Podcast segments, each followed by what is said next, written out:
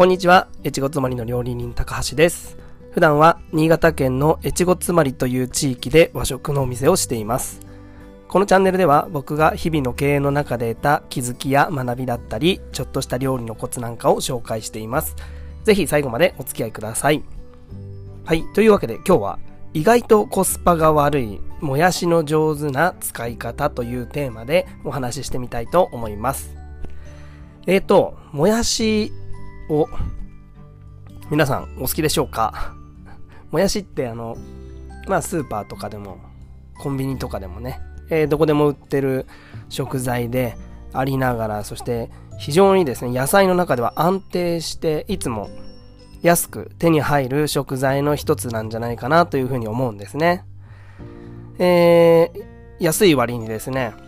まあ、和え物だったりサ、サラダだったり、炒め物だったり、まあ、汁物だったり、もう何でも使えてですね、非常に、えーありがたい食材の反面ですね、えー意外とすぐ傷みやすかったりとかして、一人暮らしの方だとなかなか全部食べきる前にダメにしちゃうっていうこと多くないでしょうか。そうすると、まあ、安い割に、えー使い切る前に傷んで捨ててしまう。となるとまあ実はコスパが悪いというかあんまり日持ちしないお野菜になっちゃうのかなというふうに思いまして、えー今日はですねそんな、えーもやしをですね見分け方のポイントとか美味しい茹で方とか、まあ、あとは保存のコツだったりあとは簡単な割合で作れる美味しいナブルなどもですね、えー今日はご紹介してもやしについてとことん語り尽くしたいと思いますので、えーぜひ最後までお付き合いくださいはいではですねまずはもやしの選び方についてご紹介していきたいと思うんですけれどももやしってあの、まあ、袋に入って売られていると思うんですけれども、まずポイントの一つとしてはですね、袋に水滴がついていないかどうかを見てください。えー水滴がついてるとですね、まあ、うん、なて言うんでしょう。時間が経っていて、もやしからこう、水分がこう、抜けている状態。それが袋にまあついている状態ですので、えー新鮮なもやしはですね、まあ、出来たてというかパックしたてのもやしっていうのは水滴が、えーついていない状態ですので、えーまずはですね、袋に水滴がついていないかどうかを確かめてみてください。えそして2つ目がですね、色が白くてシャキッとしているかを見てみてください。あの、傷んでくると、あの、茶色っぽく変色して、こう、くちゃっとこう溶け、溶けたような感じになってくるので、まあこれもですね、もやし見たことないという方いらっしゃらないと思うので、えーこれも見た目ですぐわかるかなというふうに思います。白くてシャキッとしているもやしを選んでください。えーそしてですね、次にもやしの保存方法についてもご紹介していきたいと思います。えーこれがですね、意外と、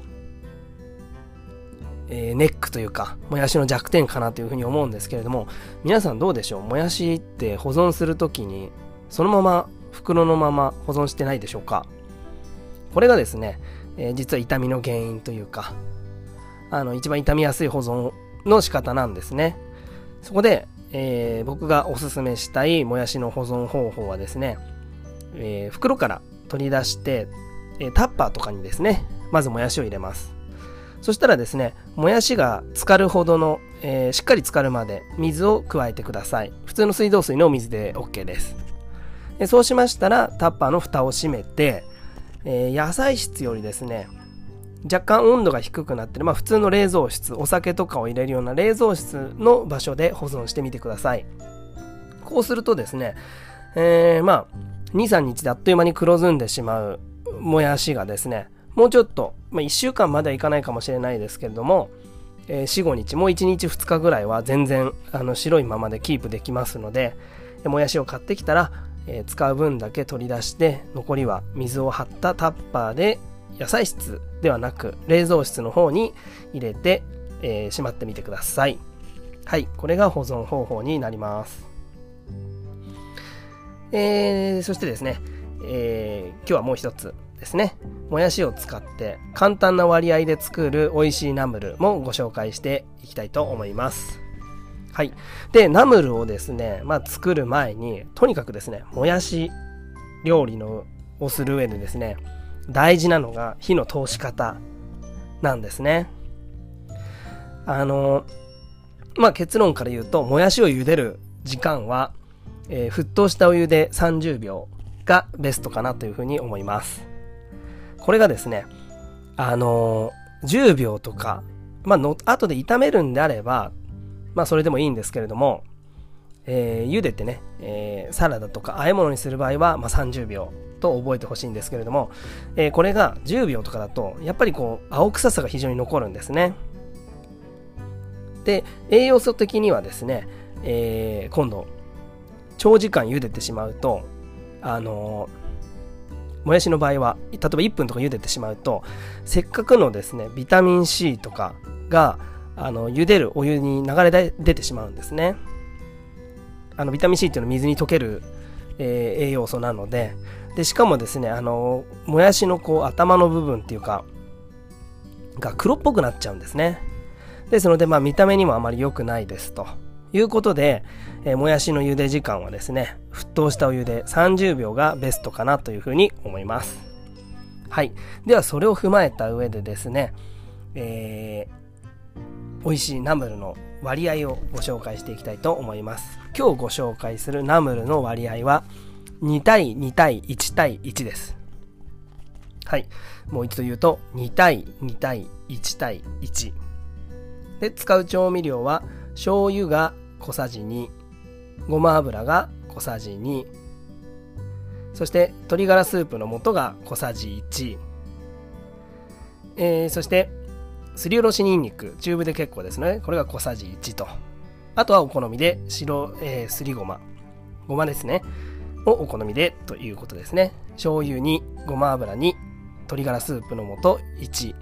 えー、おろしにんにく1。それが2対2対1対1です。で、作り方の方に行きたいと思いますけれども、作り方はですね、えー、まずこちらの材料2対2対1対1をすべてボウルに加えます。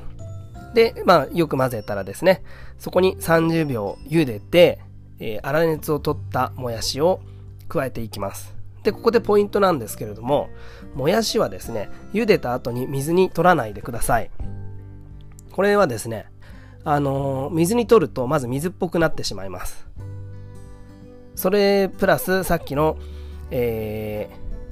ー、ビタミン C が水の中に溶け出てしまいますので、もやしは茹でた後に、えー、ざるにあげて、そのまま、え、うちわなどで粗熱を取ってあげます。はい。で、先ほどに戻るんですけれども、えー、ボウルに30秒茹でて粗熱を取ったもやしをですね、完全にこう冷え冷えになる前で結構ですので、ほんのりあったかいままで結構ですので、ボウルに加えます。そしてあとはですね、箸でこう、ざっくり混ぜるだけなんですけれどもこのもやしが冷める工程で、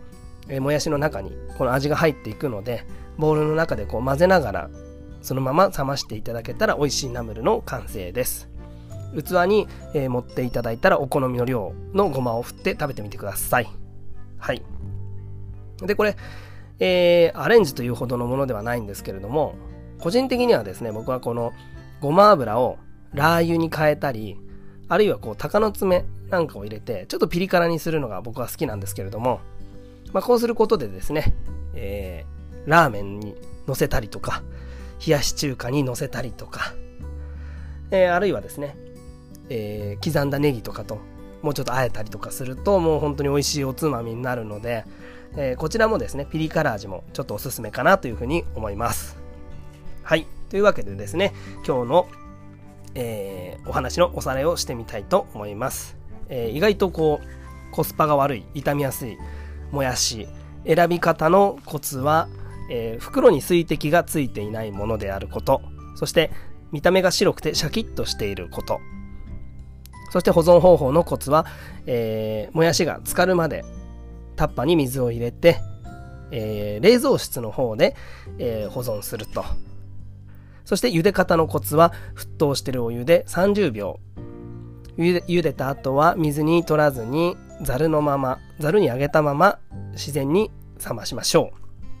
はい。そして、簡単なもやしナムルの、えー、割合ですけれども、今日の割合は2対2対1対1と。醤油が2、ごま油が2、鶏ガラスープの素が1、すりおろしにんにくが1。お好みでごまを振ってみてください。はい。ということでですね、今日は、えー、意外とコスパの悪いもやしのですね、上手な使い方についてご紹介させていただきました。まあ、もやしはですね、もご存知の通りカロリーも低いですし、えー、まあ、食物繊維も、えー、ありそうなので、食物繊維もあるんですね。そうですね、主な成分として食物繊維もありますので、えー、ダイエットをしている方とかですね、えー、あとは食卓の副菜としてはですね、えー、非常に便利な野菜の一つですので、ぜひですね、この30秒っていう美味しい茹で方をマスターしていただいて、